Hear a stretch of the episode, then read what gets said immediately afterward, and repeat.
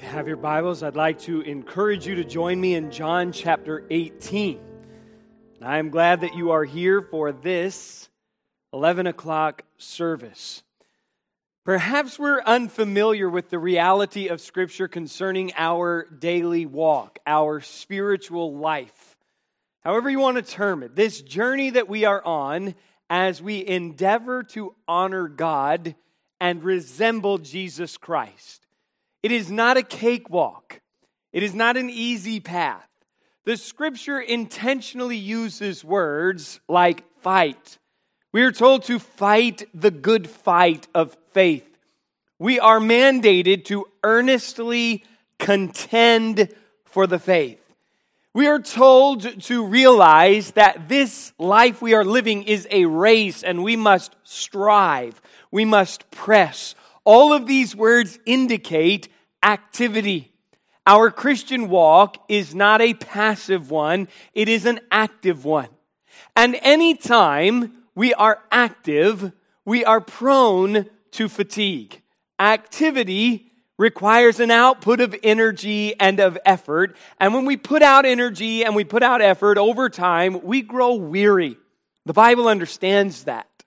And so the Bible teaches us that we should not grow weary in well doing, and if we can continue to press on, we'll reap if we faint not.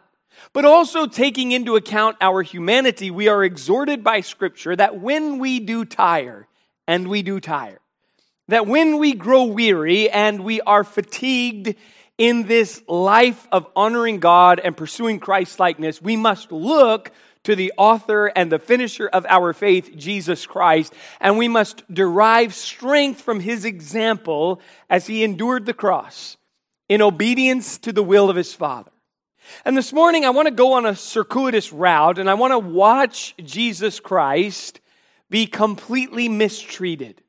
I want to watch Jesus Christ deal with injustice, illegality, face to face with the corruption, the vileness, the wickedness and the sin that he came to this earth to die for. And I want to jump right into the middle of the trials of Jesus Christ. And I'll invite you here in John chapter 18 to look with me at verse 28. And if you don't have your Bible, those verses will be available here on the screen. Now, we're jumping into the middle, and I want you to listen as John gives us his account beginning in verse 28. Then led they Jesus from Caiaphas unto the hall of judgment and it was early. And they themselves, that is the Sanhedrin, that's the high priest, the chief council, went not into the judgment hall, lest they should be defiled. But that, so that they might eat the Passover. Pilate then went out unto them and said, What accusation bring ye against this man? They answered and said unto him, If he were not a malefactor, we would not have delivered him up unto thee. Then said Pilate unto them, Take ye him and judge him according to your law. The Jews therefore said unto him, It is not lawful for us to put any man to death, that the saying of Jesus might be fulfilled which he spake, signifying what death he should die. We just dove into the middle of a story, but we have met some of the main characters of our story. We have seen the tone and sensed the spirit of this night of the trial of Jesus Christ. We have witnessed the Sanhedrin, and though you have not yet seen it, they are upholding a religious facade. We have been introduced to Pilate, the one who will ultimately authorize the crucifixion of Jesus Christ. We have sensed the corruption that is all around this story. And what the trials of Jesus Christ help us to understand is that the men who were entrusted with justice, the men who were entrusted with fairness instead perverted the law and closed their eyes to the truth. Far from being impartial judges in this story, they had already decided the verdict in their heart. We're going to see the Lord Jesus Christ mocked, to use a Bible word, buffeted. We're going to see the Lord Jesus Christ beaten, and yet what will be revealed to us is that he stood in obedience to the will of his Father. And that is of utmost importance for us. That is what we derive our encouragement from the example of Jesus Christ standing in obedience to the will of his Father. In the Old Testament, the prophet Isaiah painted a picture as the Holy Spirit inspired him of the Messiah that was to come. He was writing of Jesus Christ. Here is what he told us to look for in Jesus Christ. In Isaiah 53 3, he said this He is despised and rejected of men, a man of sorrows and acquainted with grief. Those are strong words. Those words indicate a battle for the Lord Jesus Christ. He'll come back four verses later, and Isaiah will write this He was oppressed and he was afflicted. Yet he opened not his mouth. He is brought as a lamb to the slaughter, and as a sheep before her shearers is dumb. So he openeth not his mouth. He's writing of Jesus Christ. In effect, he is portraying in prophecy these very trials. He's not saying that Jesus did not say anything, but rather Jesus did not really vindicate himself in the midst of all of these illegalities and injustices that would go on during his trials. Instead, he was literally unstoppable in his desire to adhere to the will of his Father. He was literally unstoppable in his desire to become your substitute and mine, even if it meant, as the Apostle Paul wrote to the believers at Philippi, if he had to be obedient unto death, even the death of the cross, which was the will of his Father, Jesus Christ took a stand for obedience. He already knew when he was born, he already knew as he aged what the verdict of this trial would be. But do not be mistaken. The outcome, the verdict of this trial was not ultimately settled by the Sanhedrin nor by any Roman politics. It was settled by the sovereign plan of Heavenly Father God.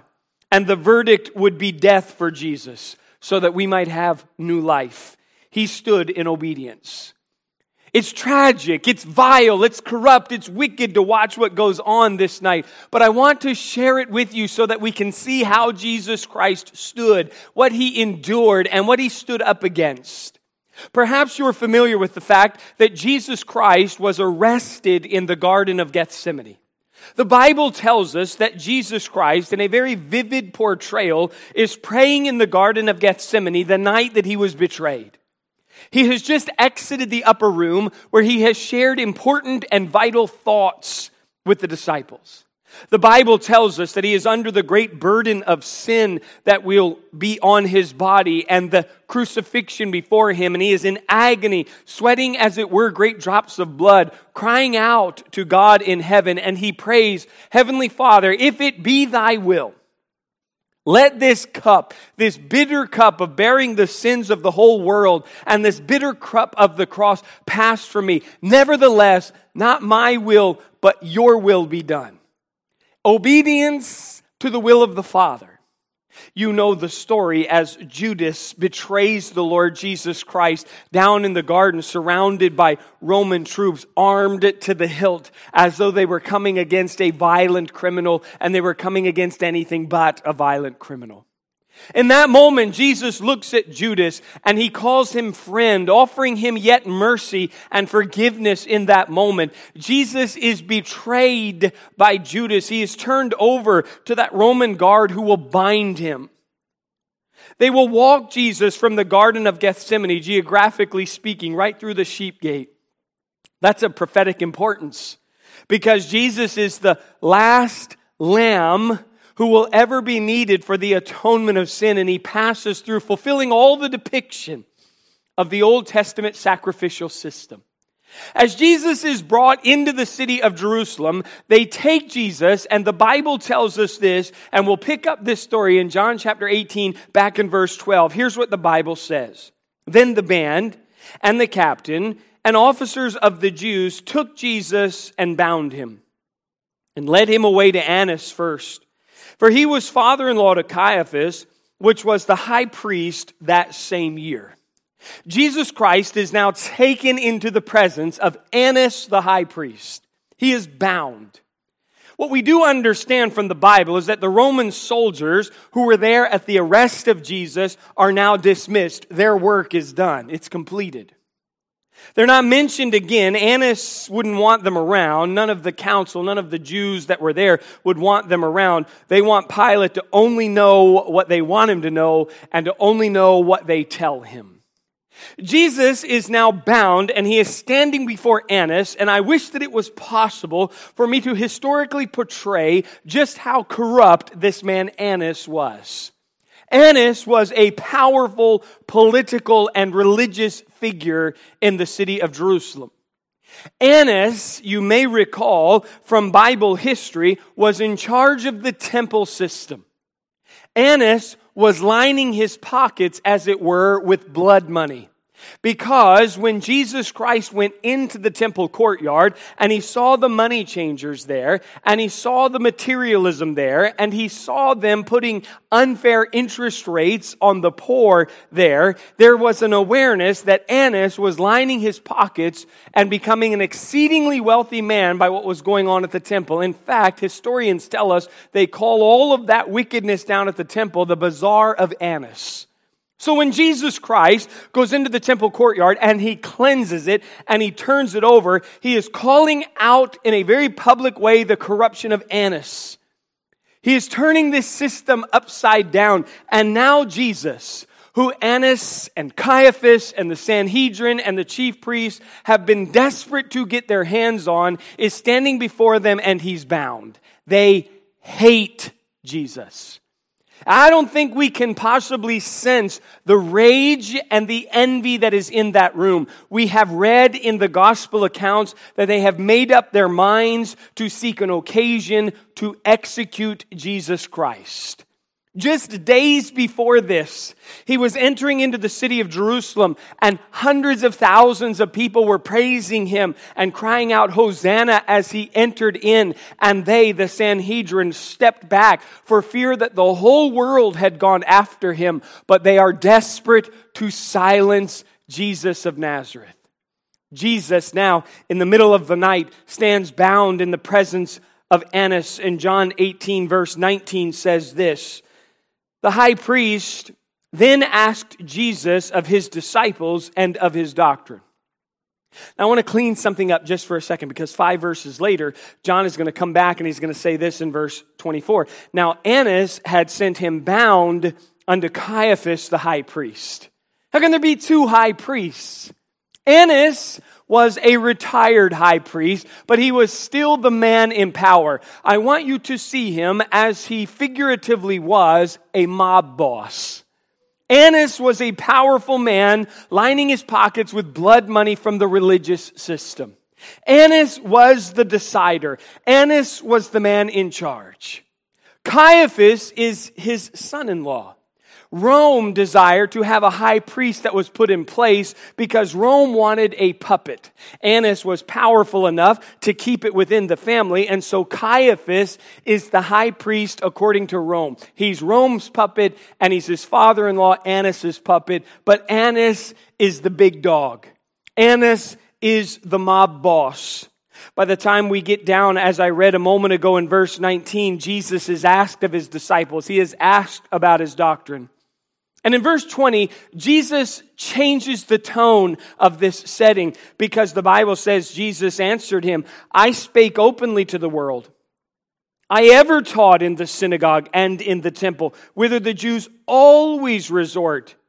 And in secret have I said nothing. Jesus is saying in this moment, I did everything in the open. I went where the Jews always are. I went into the synagogue. I went into the temple. I hid nothing. You know about my doctrine and you know about my disciples. He is telling in the midst of the eye of this storm, Annas, that this trial is illegally being carried out. This is an injustice as soon as Jesus calls into question the tactics of the high priest, we come to a moment in Scripture where something literally outrageous happens. In verse 22, we read this And when he had thus spoken, one of the officers which stood by struck Jesus with the palm of his hand, saying, Answerest thou the high priest so? Jesus bound, Jesus defenseless Jesus, helpless in the sight of these humans, is struck by one of the officers of the high priest. And this officer of the high priest, being loyal to Annas, catches the embarrassment of this moment, reaches out and smacks Jesus across the face, and in effect says to the creator of the universe, How are you so audacious to speak to the high priest like this? Jesus responds back in verse 23 If I have spoken evil, bear witness of the evil, but if well, why smitest thou me? Why did you hit me? I've not said anything evil. Annas, realizing that he has to get Rome involved in this, will now take Jesus and send him to his son in law, Caiaphas, the standing high priest. Jesus, bound, now carried by this group of religious leaders through the night. Watch him as he walks through these alleyways of Jerusalem to go and stand before Caiaphas the high priest. Now, Matthew is going to give us a little insight that John does not give us into this moment in time, but we have to grasp something about the Sanhedrin. The Sanhedrin were the 70 deciders of all legal matters for the Jews. Caiaphas and Annas and all of these men are unbelievably corrupted by this point in time. They had a place in the temple courtyard where they were to meet, and this was one of the most strict legal organizations you could ever encounter. And yet, on this night, they throw out all of the legalities. They prove their corruption by taking Jesus in the night, which was illegal for the Sanhedrin to convene a trial at night. It was not allowed. In fact, I was struck as I studied this that the axiom of the Sanhedrin was actually this the Sanhedrin is to save, not to destroy life. Well, they'll chuck that principle in the garbage can on this night. In fact, it is said that at the beginning of every trial, the president, the seated chair of the Sanhedrin, was to solemnly admonish the witnesses concerning the preciousness of human life. Well, that's thrown in the trash on this night. It is fact that no criminal trial could be carried through the night. It is fact that the judges who were to condemn a criminal had to fast all day long. It is fact that if the Sanhedrin voted unanimously for a verdict of guilty, the accused was set free since the necessary element of mercy was lacking. None of this applies. Because clearly this is carried out in the night. They also had to have witnesses that would agree as to the crime of the one standing trial. And I want you to listen to how wildly illegal this is from Matthew's account. Matthew 26 and verse 59 says this Now the chief priests and elders and all the council sought false witness. They were looking for liars. They were looking to pay the dregs of society to come and lie about the Messiah, to put him to death, but found none. Yea, though many false witnesses came, yet found they none. They couldn't find two guys to line up.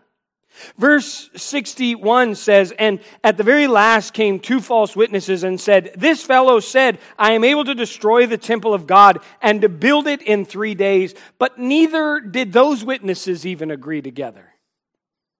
This is a facade. This is a charade. This is an act. This is injustice. This is cruelty. This is illegal. This is unfair. And yet Jesus continues to endure it. As Matthew 26 63 tells us, Jesus held his peace. And the high priest answered and said unto him, I adjure thee by the living God that thou tell us whether thou be the Christ, the Son of God. And it is only now that Jesus will speak. Caiaphas looks at Jesus and has the audacity to act like he is standing on principle, has the audacity to act like he cares about the law. He looks at Jesus and he says, You need to stand here now and you need to declare unto me whether or not you are the Christ, the Son of God. Jesus will speak. And here's what Jesus says in verse 64 of Matthew 26 Thou hast said, Nevertheless, I say unto you, hereafter shall ye see the Son of Man sitting on the right hand of power and coming in the clouds of heaven. Now, what Jesus just did, and I know you're probably not familiar with this, was roll together three Old Testament prophecies in one. And since I can tell that you are desperate to learn about Old Testament prophecy in this moment, I'll tell you that. Three Old Testament prophets, prophecies all rolled into one. Jesus has just answered Caiaphas. Now, here's what, you, here's what you and I need to understand. Though we don't realize those are three Old Testament prophecies rolled into one, these keepers of the word, these legal abiders, this Sanhedrin, they knew exactly what Jesus had just done. Jesus had just told them the truth, and yet they view it as a lie. Jesus has just declared unto them that he is the fulfillment of the scripture, and now they have a moment of decision before them. Do they accept what Jesus has just said about himself, which is true, or do they outright reject that he is the Messiah promised from God and they choose the latter? Now, you have to buy into this story. You have to infuse the humanity back into Scripture. You have to grasp the emotion of the moment. We are dealing with some of the most vile and corrupt people on earth in Annas and Caiaphas. The Sanhedrin has ultimately been completely paid off. They are bankrolled by this disgusting religious system, this perversion of God's intention. Now, Jesus, who is the only begotten Son of God, the truth embodied, who has revealed the corruption of their system, is now bound in their presence. And when they ask him whether or not he is Christ, the Son of God, he responds with the truth. And then get this moment and sense how fake it is. In verse 65 of Matthew 26, the Bible says, Then the high priest rent his clothes, saying, He hath spoken blasphemy. What further need have we of witnesses? Behold, now ye have heard his blasphemy. He rends his clothes. I mean, he's heartbroken. Can you sense it? His defense of the honor of God is so clear that he must rend his clothes because this man has just declared that he is the Messiah, which, by the way, he is. He rends his clothes and basically he says, we are having such a hard time finding two witnesses that will agree together. Do we even have need of any more witnesses? We've all heard this.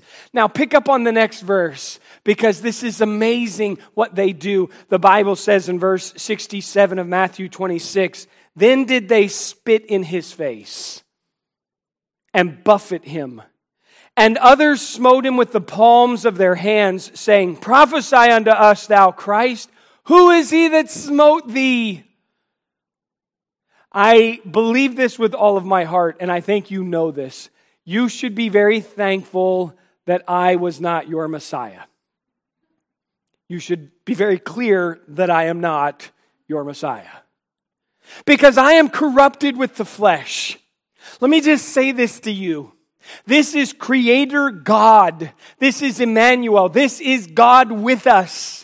This is all powerful, all knowing God in the flesh. And this is a group of corrupt rejectors of truth who are spitting in his face, smiting him in the face, and mocking him. And if it were me or if it were you and I had the power to end their life as they reached out for me, I would have in a moment.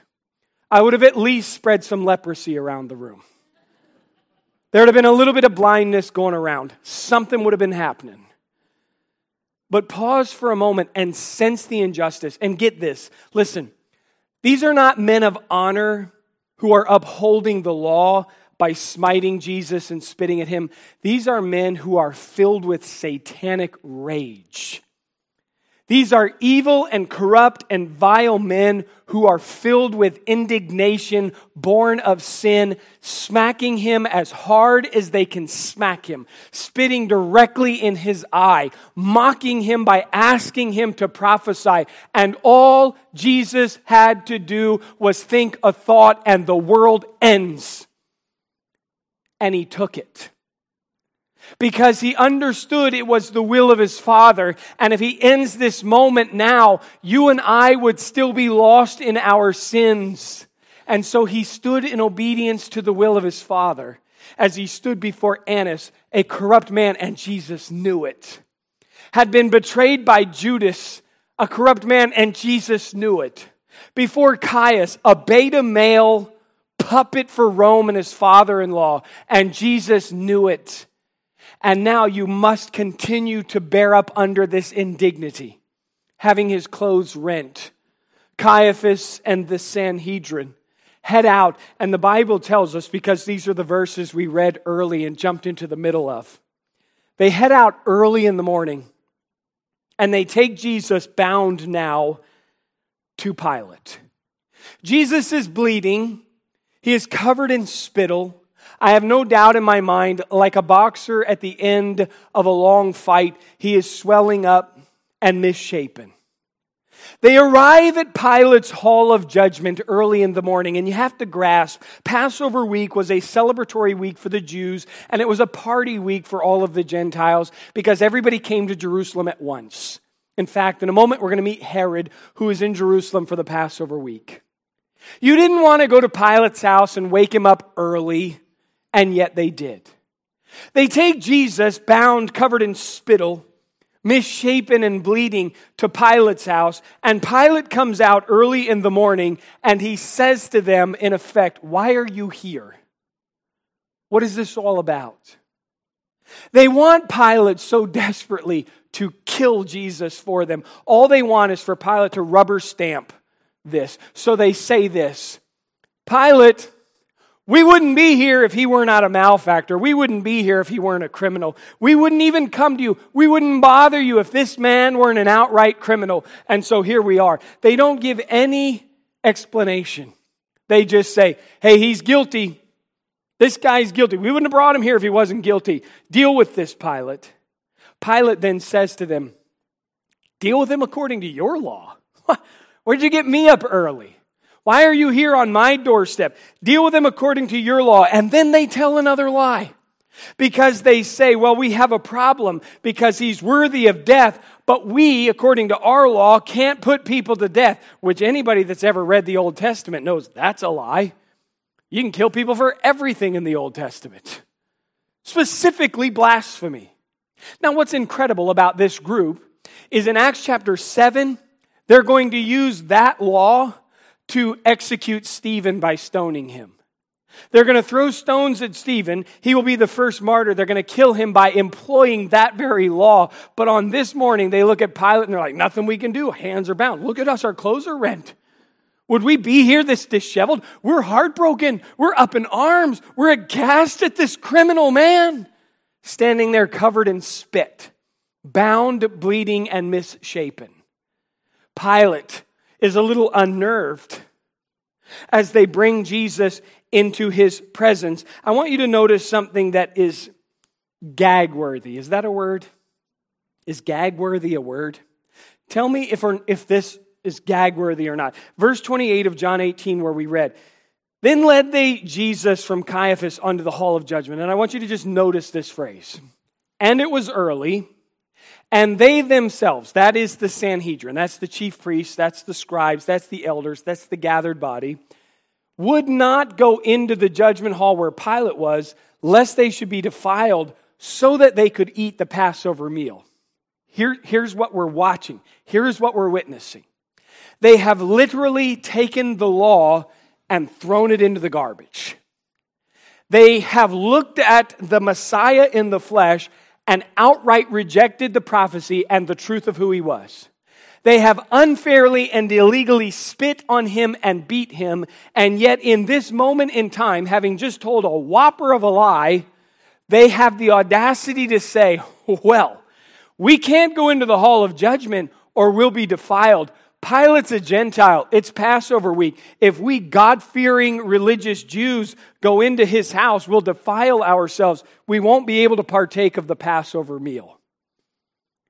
That indicates to us the facade and the vapidness of religion, doesn't it? We're so concerned about checking the boxes that we don't really care about who we are. Sin is so blinding, they will literally reject the Son of God, but be very concerned about being ceremoniously clean for the Passover meal. How gross. It's the same thing that afflicts us today. The reality is, as you look at me, you might be able to assess that I'm a really good Christian. You know how? Look at me. Look at me now. I'm serious. Look at me. I'm a good Christian. I have my Bible. I have a tie knot. I'm standing here telling you about Jesus. I have shoes and socks on. That's a start. I mean, I'm a good Christian, but the difference is, is this you don't have any idea what's in here. And you don't have any idea what's in here. And, and you don't want to. And I don't want to know what's on in there. But all they cared about was just look, don't listen. Just see, don't look beyond. Religion is blinding. It afflicts us today. That's what we're watching go on with this group of people as they take Jesus before Pilate. Pilate is now looking at Jesus standing in his presence. And Pilate is concerned about what is going on. They have now begun to accuse Jesus in Pilate's presence, saying this We found this fellow in Luke 23 2, perverting the nation. Well, that's not true. Continuing, Luke says, and they said he was forbidding to give tribute to Caesar. When the exact words of Jesus were, Give unto Caesar that which is Caesar's.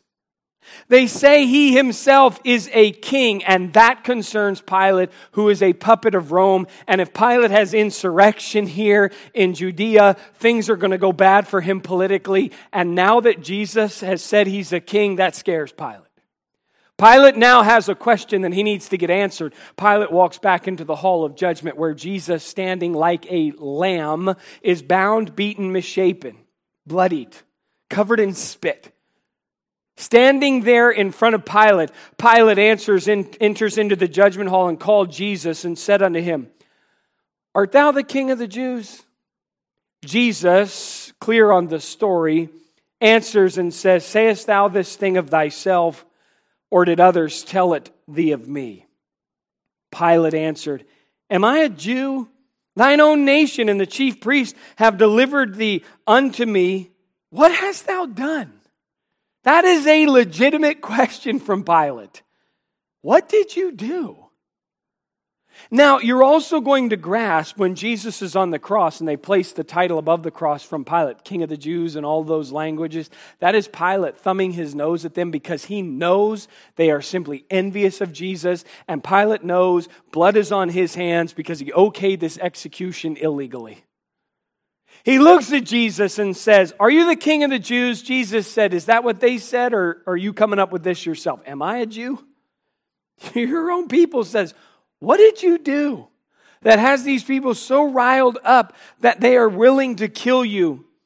Jesus answered and said unto him, My kingdom is not of this world. If my kingdom were of this world, then would my servants fight, that I should not be delivered to the Jews. But now is my kingdom not from thence.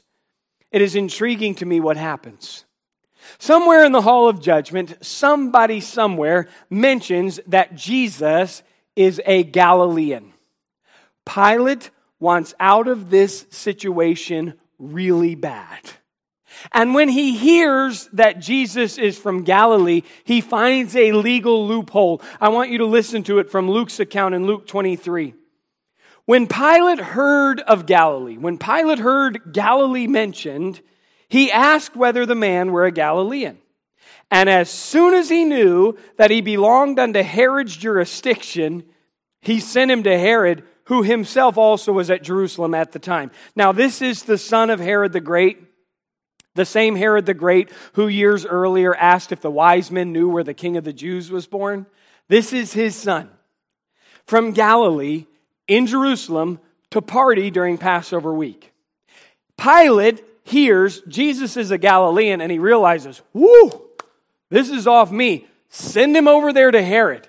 So Jesus now, bound again, is drugged through the alleyways of Jerusalem, covered in spit, misshapen, and, and blood, over to Herod from Pilate. And the chief priests are going too. Now, Jesus gets over to where Herod was and just sends the scene for a minute as we pick this up in Luke 23 and verse 8. And when Herod saw Jesus, he was exceeding glad. Well, thank God. The injustice is over. No, for he was desirous to see him of a long season because he had heard many things of him. And he hoped to have seen some miracle done by him. He's treating Jesus, and forgive me, like a freak sideshow. He comes to Herod, and Herod thinks to himself, I've been wanting to meet this guy. I hear he does miracles. Bring him in here. Do a trick. He asks Jesus a lot of questions. Jesus does not answer any of his questions, which does not sit well for a pompous, arrogant slob like Herod, who is as corrupt and vile as everybody else in this story. And so here is what Herod does and pick up on this for just a minute. In verse 11 of Luke 23, we read this And Herod, with his men of war, set him at naught and mocked him, and arrayed him in a gorgeous robe, and sent him again to Pilate. And the same day, this is disgusting. And the same day, Pilate and Herod were made friends together, for before they were at enmity between themselves. A couple days earlier, Herod and Pilate were enemies of each other, but they forged a new friendship over Jesus' illegal trials. What a great foundation for a friendship. When Herod doesn't get the show from Jesus that he wants, he and his men of war set Jesus at naught. They ridicule him, they oppress him, they mock him. They bring out a faux gorgeous robe and wrap it on him and say, Send him back to Pilate. I can't do anything with him. Now Jesus is dragged through the streets of Jerusalem again, this time being mocked by the masses, going through in a gorgeous robe. Still beaten, still dealing with the illegality, still followed by those chief priests hurling insults at him. After his first inquiry, Pilate said, I find no fault in him. By the time we get to 19 and he's standing before him again, Pilate comes out and says to them again, I find no fault in him. What do you want me to do with this man? You take him and crucify him. I find no fault in him. And the Bible tells us Pilate knew it was of envy that they delivered him. They knew it. What will ultimately happen is Pilate will try to salve the growing mob by taking a crown of thorns and smashing it down onto the head of Jesus dragging him back out, arrayed in his gorgeous robe, now dripping with blood all over, bound. And Pilate will mock him by saying, Behold your king. And the mob will erupt and they will say, We have no king but Caesar. And Jesus, God in the flesh, Messiah, Savior of the world, will stand there and endure that indignity. There's a little hidden moment within Scripture that is often overlooked. Pilate knew the motives of the chief priests, he knew it was envy. He knew he literally had no legal right to execute Jesus on the cross. That's why he will come out and wash his hands in their presence. That wasn't even a Roman custom. That was a Jewish custom. And he's basically saying, That is not on me. This blood is not on my hands. It's on yours. And they say, Put it on us and on our children. And it is and it is. As Pilate is seated in the judgment hall, knowing the decision about Jesus is looming, he gets a note from his wife. Here's what the Bible says in Matthew 27 19. When he was set down on the judgment seat, his wife sent unto him, saying, Have thou nothing to do with this just man, for I have suffered many things this day in a dream because of him. This is spiritual warfare. Pilate's wife is sleeping and she is dreaming, and we don't know what's going on, but they are lucid and they are vivid and they are very real. And she says to her husband, Don't mess with him. He is a just man. I have suffered many things in dreams because of him. I'm telling you, don't touch that just man. But legally, he should not. Politically, he has no choice. As the crowd erupts yelling, Crucify him, he tries one last ditch effort. He looks at them and he says, Look, guys, according to your custom, according to your custom, on this day we release one to you. Let's let it be this guy. Come together with me here. Let's let it be Jesus. And they say, No. Give us Barabbas instead, an insurrectionist, a murderer. Barabbas walks free, guilty and condemned. Jesus, sinless and innocent, remains bound. That's our story. Jesus will now be taken out and he will be attached to a stump and his hands will be bound. He will be stripped bare and he will be scourged. Within an inch of his human life, he will be whipped. He will be beaten. Jesus will take up the top of the cross and he will begin to walk down the way that is called the straight way. He is so beaten, he is so emaciated from the night that he has just spent. He continues to collapse under the weight of the cross. And so they drag Simon the Cyrene out of the crowd to carry his cross for him. As he walks down, he is spit upon from all sides. He is shouted down. He is beaten. Anyone that can reach him will throw something at him or smack at him. As he makes his way to Golgotha, he will be laid down on the ground. He will extend his arms, and they will take metal spikes and drive them into his flesh and bones, bones into his wrists. And where every other worthy criminal would fight and reject and push against it, Jesus said, I lay down my life it took a lot of soldiers to hold the other criminals down, not Jesus. As he laid there, when they shrieked in pain, the Bible tells us Jesus simply said, Father, forgive them, for they know not what they do. And they would drive the nails deep, and he would continue to say, Father, forgive them, for they know not what they do. And then they would place him into the air and drop that cross into the ground, and the body of Jesus Christ would heave covered in blood, misshapen. And, and, and you have to see this. Of his own will and testimony, Jesus said this All I have to do is say, Heavenly Father, send the angels now, and they would come get him. And I want you to grasp, we don't have a full comprehension of the number of angels, but they could darken the sky.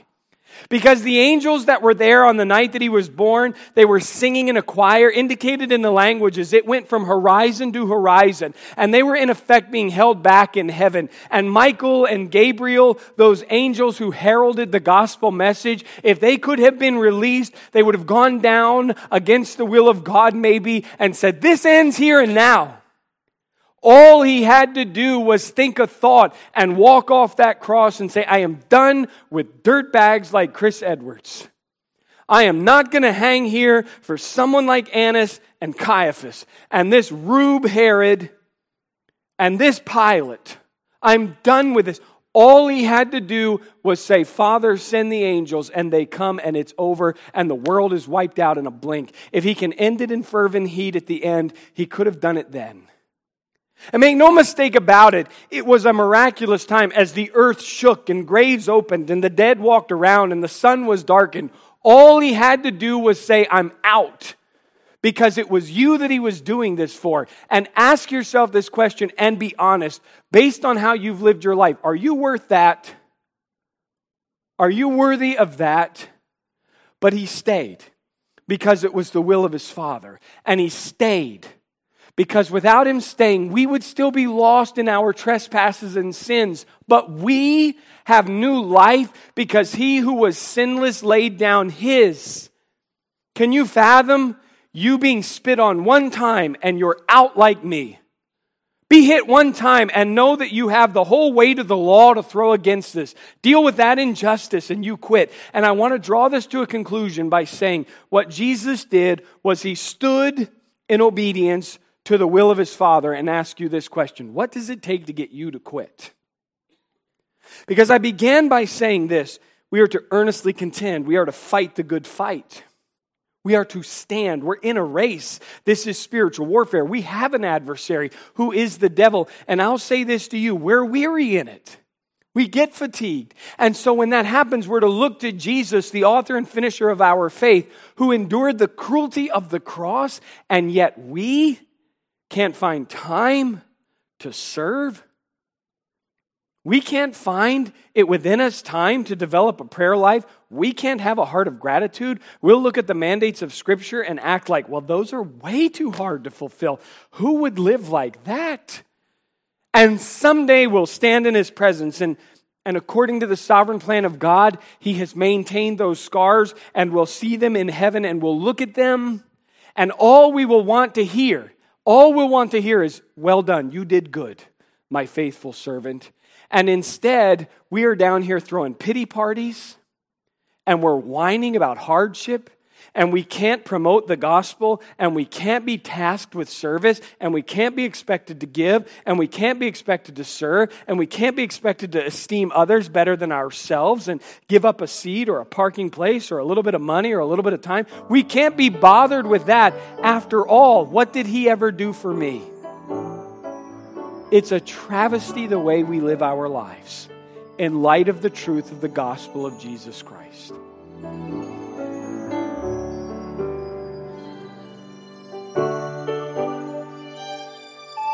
Thanks for listening this week to the Graceway Baptist Church podcast. For more information about our church and our ministries, head on over to our website at gracewayscharlotte.org. We are a church located in South Charlotte. We are growing and our ministries are doing big things for Christ. If you're looking for a way to get plugged into what we're doing, email us at info at gracewayscharlotte.org. Also, stay in the loop with everything happening by following us on Facebook and Instagram. Our handle is Graceway Charlotte. Thanks again for listening to the Graceway Charlotte podcast. We'll see you next week.